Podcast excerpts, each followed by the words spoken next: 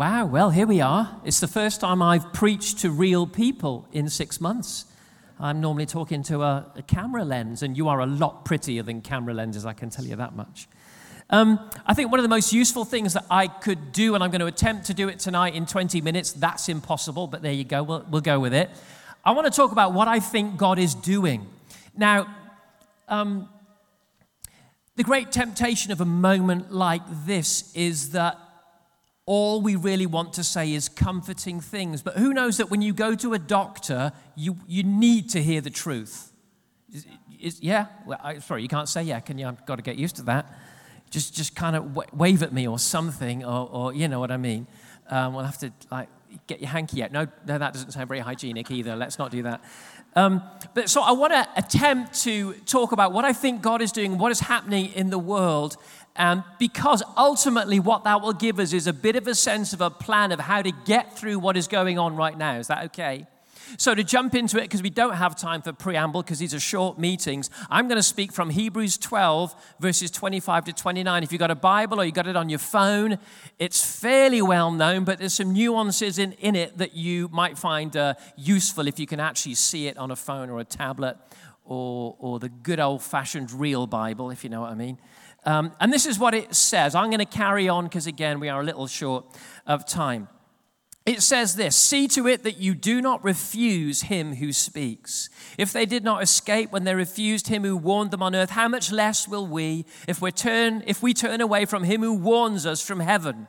At that time, his voice shook the earth. Imagine Mount Sinai and God speaking and the earth trembling, okay? At that time, his voice shook the earth, but now he has promised, once more, I will shake not only the earth, but also the heavens. The words once more indicate the removing of what can be shaken, that is, created things, so that what cannot be shaken may remain. Therefore, since we are receiving a kingdom that cannot be shaken, let us be thankful. And so worship God acceptably with reverence and awe, for our God is a consuming fire.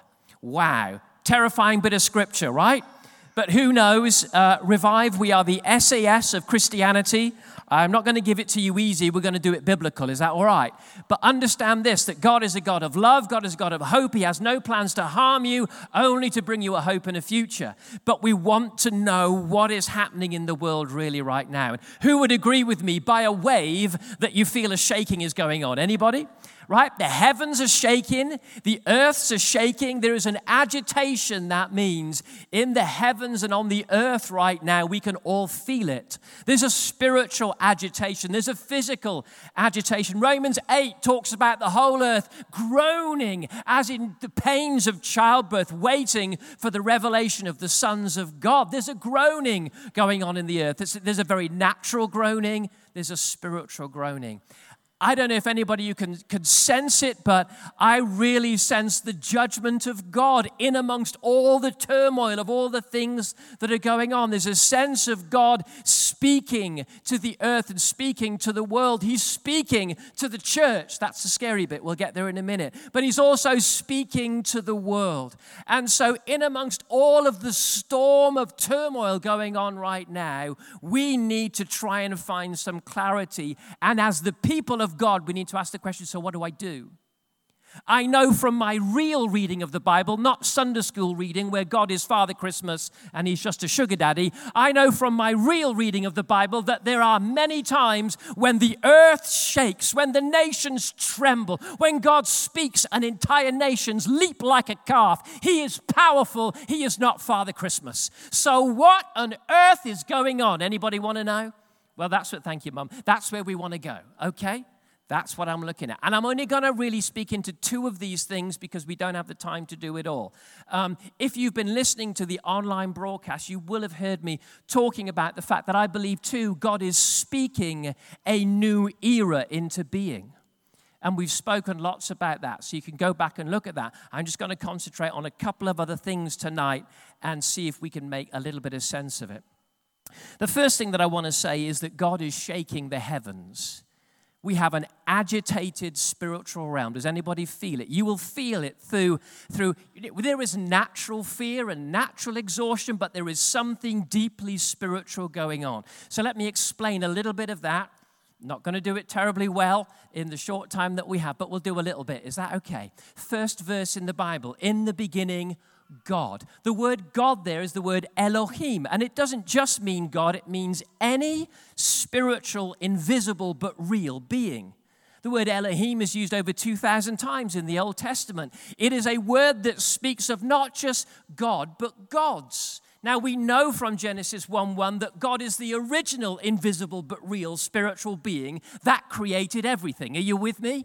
But also, there are gods. Now, these days we tend not to believe that too much, but think about it. The language may change, but if you go through the pages of the Bible, we are shown that there are invisible but real spiritual beings. You might call them evil spirits, angels, demons, archangels, uh, cherubim, seraphim. In the New Testament, you talk about principalities and powers and authorities. Um, you talk about princes. In, pl- in places in the Bible, in the Psalms, they're called sons of the Most High, even. There's a sense that there are powerful spiritual beings.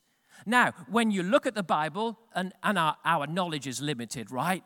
But when you look at it, you'll find that very often these powerful spiritual beings have some kind of rule or role over regions. In the great story of Daniel, you'll find that uh, that he, he, he he meets, uh, was, it, was it Michael that came to him and he said, I've been, I've been delayed by the prince of Persia. And later on it talks about another prince that is over Greece when Solomon's heart is turned to other gods. He is turned to the gods of modern places like uh, Lebanon and Jordan, we call them today. In other words, there are spiritual beings over ge- geographical regions in a heavenly realm, and there is a great agitation going on. The first commandment is that you shall have no other gods before me. That isn't idols, that's different. The second commandment is you shall have no, not bow down to other idols. There is powerful spiritual beings in the world and you can feel the agitation. I remember once turning up to a game reserve in southern Africa, and as we arrived, you know, there's nice thatched huts and and, and, and a kind of a gate to enter the game reserve. And there was this game ranger, and he was clearing out a nest of cobras. And so he agitated the nest. And he got this pole and he stuck it in the nest, and suddenly the lawn was full of all these little cobras splitting off into different directions. They were agitated, and some of them headed, headed into the loo. And Vic was like, I just wanted to go in that loo, so I had to go in the loo with her and make sure there wasn't a cobra in it. There's an agitation going on in the spiritual realm. These beings are very real. If you go abroad to another country and you see a temple, not a, not a Christian church, but a temple, eh, come on, work with me. Have you ever walked by and thought, okay, that one's just a nice bit of architecture, I don't sense anything? Then you walk by another and you go, oh boy, there is a being somewhere in the earth right here. Now, sometimes it's not a temple. You walk through a street in your own city and you go, oh boy, there's a being. Isn't it strange that different cities report repeated kinds of crime and insidious malevolent behavior again and again for generations in one particular area? There are gods, beings, demons. Now, let's get some good news for a minute. When Jesus died on the cross and said, It is finished, he came to destroy the works of the evil one. Thank you, Keith, for that socially distant clap. Okay? Jesus came, and there was no casting out of demons in the Old Testament, but the moment Jesus turned up, he started shifting demons around, saying, No, now you are under my authority. I move you. He started to agitate the camp of the enemy. But who knows, there is still a kind of battle going on. Here's a decent picture um, the end of World War II. D Day is the day the Allied troops landed on the beaches of Normandy and broke the spine of the German Empire. Right? You with me? But for a whole year after that, they continued to fight right all the way through France, right into the streets of Berlin. And it was a year later on VE Day that the skirmishes ended and the defeat was complete. People, you and I, we live between D Day and VE Day. He has defeated our enemy But listen, but we still wrestle not against flesh and blood, but against principalities and power. Can you feel it? Anybody felt like you've been under the armpit of a demon recently? Come on, the heavens are agitated right now. You can feel the fear. You can feel the fatigue. You can feel the restlessness in your own spirit because beings are agitated. I'm going to tell you what to do about that in a minute. Is that all right? That's the first scene. There's something going on in the heavens, and we need to walk with God while He shakes the heavens. Because listen, people of God, it's happened time and time again in the past if you stay close to God while the heavens shake, you can be in peace. Are you with me? I'm going to tell you how to do that in five minutes' time. The second thing, and this is a tougher one for us, so listen up, but I believe it's the word of God, so I'm going to preach it. I believe there is a voice of judgment in the air. Isn't it a weird time? I don't know, I don't know what you thought, um, and I'm going to I'm to tread carefully now. No, I'm not. I'm going to go for it. Um, we started this pandemic, and then we, we, we are just, what, a few weeks into lockdown, and suddenly the whole area of racism raises its head. Now, I don't know about you, I might be being an insensitive white person, but a little bit of me kind of slightly thought for a moment can't we just get the pandemic over? Then we can deal with this. But listen, in all of this storm, some of which is the enemy, some of which is God, there's lots of things going on. There is a voice of judgment going forth. And somehow, in the storm and the shaking, when God says enough is enough, things start to rise to the surface. Don't you find it strange that here, this pandemic that is taking people's breath, and then George Floyd lays on the ground saying, I can't breathe? Can you hear the voice of God in the nations saying something is going on? You see, when He shakes the heavens and He shakes the earth, it's so that He can shake everything that can be shaken. There's a judgment coming, both to the world and to the house of God. Why is abortion back on the agenda right now? Because God is saying enough is enough. Imagine Imagine the tiny amount of evil and malevolence that you and I watch. It's tiny. There are children in the room, so I'm not going to go into details, but think of the most wicked things done to the most innocent lives around the world. And God watches it day in and day out. Now, I thank God that His name, when He reveals Himself to Moses, He's the God who is slow to anger Thank God for the word slow. Anybody? It means his anger is under control and only used when it's right to use it. But he is slow to anger. There comes a moment when God says to the world and to the church, enough is enough. There's, there's, I, I think there's a judgment going on in the church right now. He, he's, perhaps some of what's going on is he's saying, guys, you're really happy to come and sing every week, but have you noticed you're not leading anyone to Jesus? You see, the start of this passage about the shaking in the heavens and the earth, he says, Be careful not to refuse him who speaks. Then how does he speak? He shakes. In Psalm 29, you get this picture of the voice of God going out, and it's the voice of God that thunders, and it's the voice of God that rips trees bare and causes whole nations to leap like a calf. The voice of God goes forth, and when it does, there's a shaking that takes place. But here's the thing time and time again, Jesus said, Let him who has ears to hear, hear what the Spirit of God is saying to the church. We need to hear what God is saying in the midst of this shaking it in the storm. Anybody? I'm preaching good. maybe, just maybe. It's, again, don't you find it weird? I'm not being definitive, just hear my heart for a minute. That the prophets at the end of last year and beginning of this year all saying it's the decade of the mouth. And here we are all muzzled up. But then I wonder if God's saying, no, Actually, I'm just showing what you've been like the last two decades. About abortion. You've given up. You think we're not strong enough anymore. About sexual immorality. You've lost the war. Actually, maybe this is what we have looked like in the spirit for a couple of decades. I don't know about you, this is piercing me. When God said this to me this afternoon, I was like, oh boy. I was complaining because we couldn't praise. He was saying, no, you kind of look like that for a couple of decades to me. You've given up on the war for the morality in the heart of the nation. Oh boy. Who are we really? God help us, amen. God help us. Let me say a few things about God's judgment. Because God, God judges. I, I, I know some churches kind of preach a Father Christmas version of God, but He's the God of judgment. Sometimes His judgments are very present, they're right now. You know, like, you know, Jesus did get angry. There's stuff that He hates. You know, He makes a whip and He turns over the tables in the temple, and, and God, that's a stir, right?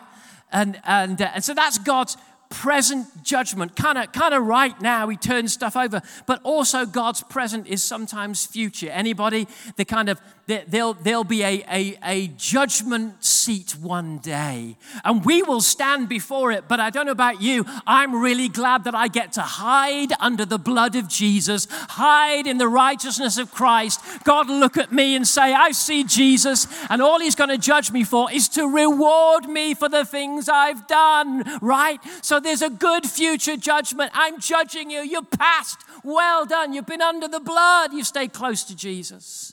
There's a future judgment. Sometimes God's judgment are direct, like when Uzzah reached out his hand to touch the ark and God strikes him dead there and then. And we kind of think, well, that's Old Testament God. That's kind of grumpy God. But then he becomes Nicky Gumbel in the New Testament, right? And he gets a posh English accent and sounds nice, but you remember the story of Ananias and Sapphira when they lied about their tithes? Now, now, work with me for a minute. We know that God is just, so all I can say is there must be more to the story than is written in the book. There must be a build up because he's slow to anger. But it was his direct judgment. But listen, take, take, take, take joy in this. It's extremely rare. Whew. And often it happens in much lesser ways. A preacher friend of mine was preaching and you know, afterwards, when he tells the story, he said, If I'm honest, I was getting a little bit too full of myself. And then one day while I was preaching, and uh, I'm in the middle of one of these stories that really is saying what a wonderful person I am, I fell off the platform. It was a platform about this high. He fell off the platform onto the floor and landed there on his butt. And afterwards, he sat down next to his wife and he said, What do you think that was all about? And she said, I think God was just telling you you need to humble yourself. Do you know every now and then God has a direct involvement on putting, on, putting us on our butt? Anybody know what I mean? Right?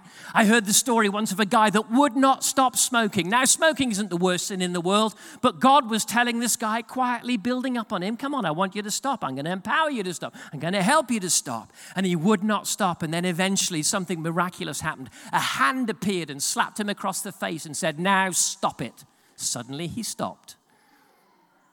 God's direct involvement. But listen, this is the most common one, the last way that God moves in judgment is passive judgment. And it means this I will simply let you begin to reap what you sow. I've protected you up till now. You've kept on moving in sin, and, and, I've let it keep going for a while. You've kept on, let's say, making bad financial decisions, and I've protected you. I've dug you out of that hole again and again and again. But now I'm going to just let things take their course. Eh, eh, God allows nations to invade nations as passive judgment. I'm going to let free will take its course and show you what the heart of man does to itself. Now, when I look at the world today, right now, I see all of those forms of judgment going on. It is a powerful and pivotal moment in history. And I think we would be unwise to call it any other. So, how do we get through a time like this? Well, thankfully, through the pages of the Bible, we have account after account of how to get through the shaking and come out into the favor of God. Think of Noah. One of those pivotal moments, if you've read my book, one of those 500 year moments. And Here is Noah, and he is about to go through a global shaking and a global judgment. It's kind of like we're going through right now. What does he have to do? It's real simple. Do you know it wasn't the ark that saved Noah? It was his righteous walk with God. Come on, work with me. Work with me. See, I can't ask you to say it, but whisper the word distinction. You see, you are supposed to be different. Why? Because you're covered in the blood of Jesus. You're made righteous by the blood of Jesus. You take the, don't live like the world. Come over to Jesus' side and say, Right, I'm hiding in the ark of my walk with God. I'm hiding away under the blood and the covering of Jesus. In the midst of the storm, there is an eye that has nothing but peace in it. And it is to walk right close to God and find that through a period of storm and judgment, he keeps you, He holds you because you are His. You are distinct to the rest of the world. He loves you, He is committed to you, He will hold you by His side. What must we do? We must hide in the shadow of His wings till the storm passes by.